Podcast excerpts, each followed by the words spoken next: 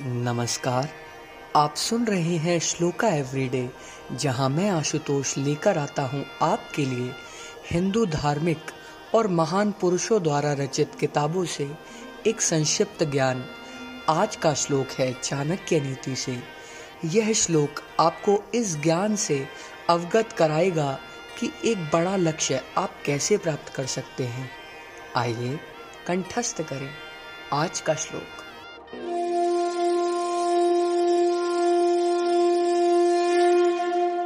यधुरं यदुराराध्यं यच्च दूरे सुरक्षां। तत्सर्वं तप्सा साध्यं तपो हि दूत्रीक्रमम्।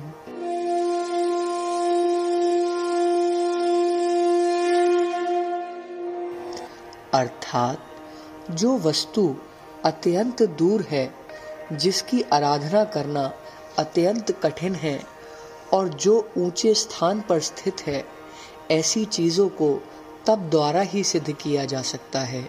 सिद्धि का प्रयोग यह प्राप्त करना भी है।